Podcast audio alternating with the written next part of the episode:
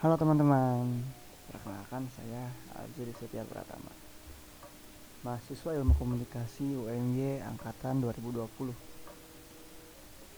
Kita berjumpa lagi di podcast saya yang kali ini uh, kita akan belajar tentang karakter radio dan televisi.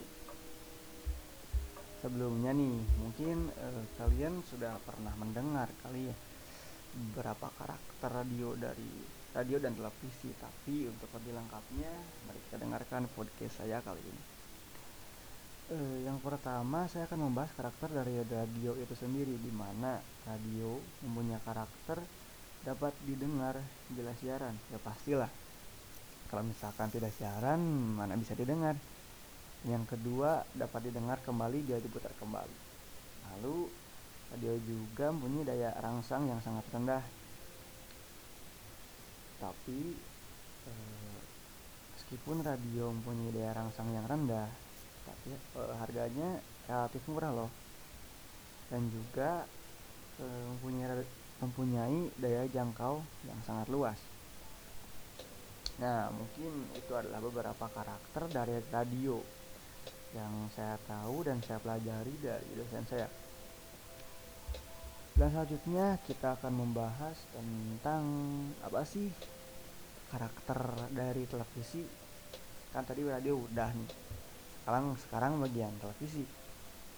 Yang pertama, televisi mempunyai karakter itu dapat didengar dan dilihat di ada siaran. Iyalah, televisi kan menggunakan e, media yang bisa dilihat bagaimana.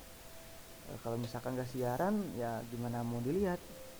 Kedua itu dapat dilihat dan didengar kembali jika diputar kembali. Dan yang ketiga berbeda dari radio di mana radio mempunyai daya rangsang yang sangat rendah televisi mempunyai daya rangsang yang sangat tinggi. Tapi dibalik televisi mempunyai daya rangsang yang sangat tinggi televisi juga mempunyai harga yang sangat mahal.